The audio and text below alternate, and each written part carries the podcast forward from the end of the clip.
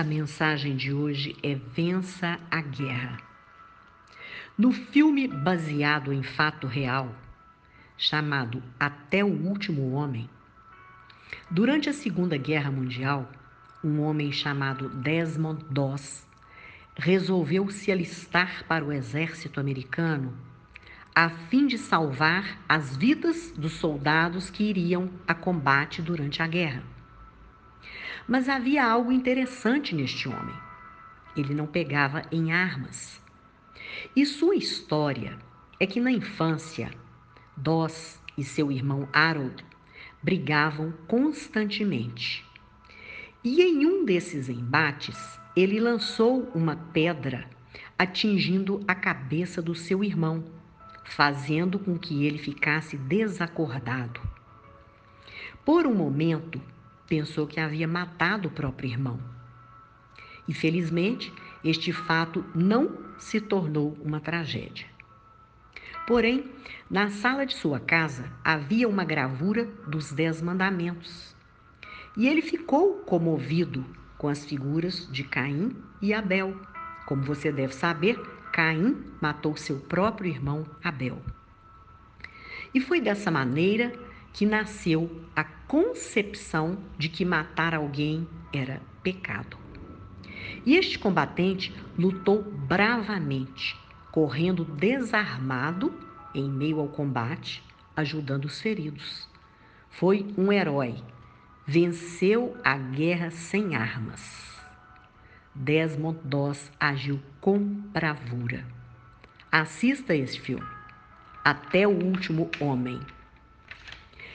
E o que esta introdução tem a ver com a mensagem de hoje é que este homem não é o único que pode vencer a guerra sem arma. Mas ele é um exemplo vivo do que você vai ouvir agora.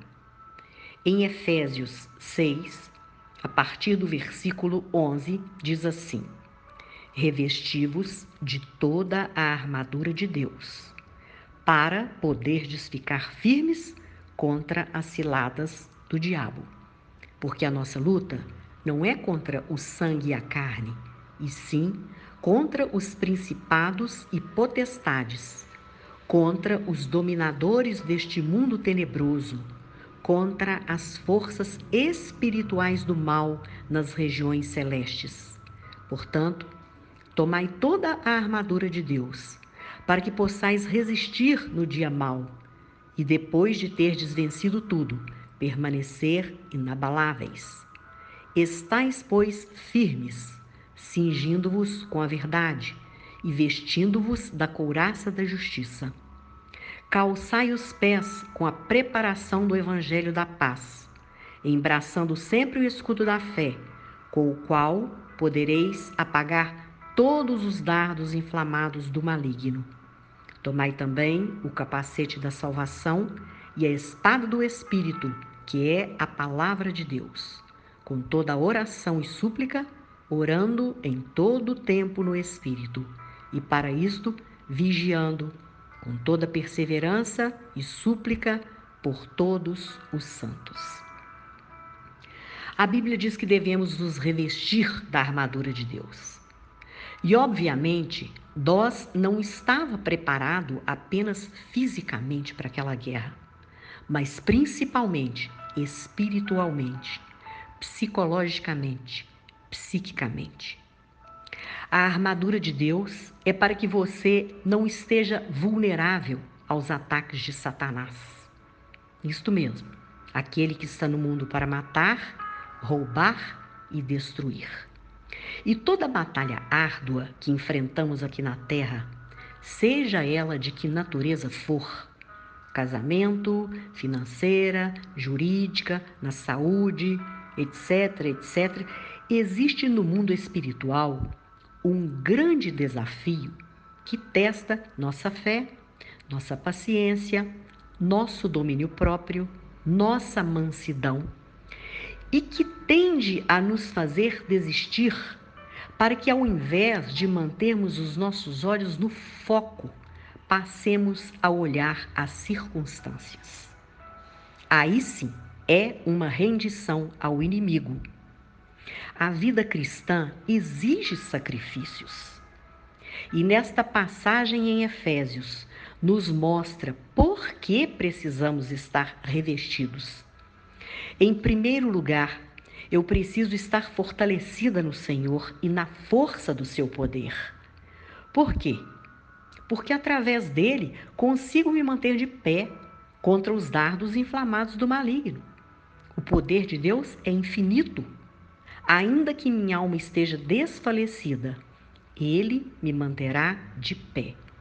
Seu poder se infunde em mim, em nós, como nos diz Filipenses 4,13: Posso todas as coisas naquele que me fortalece.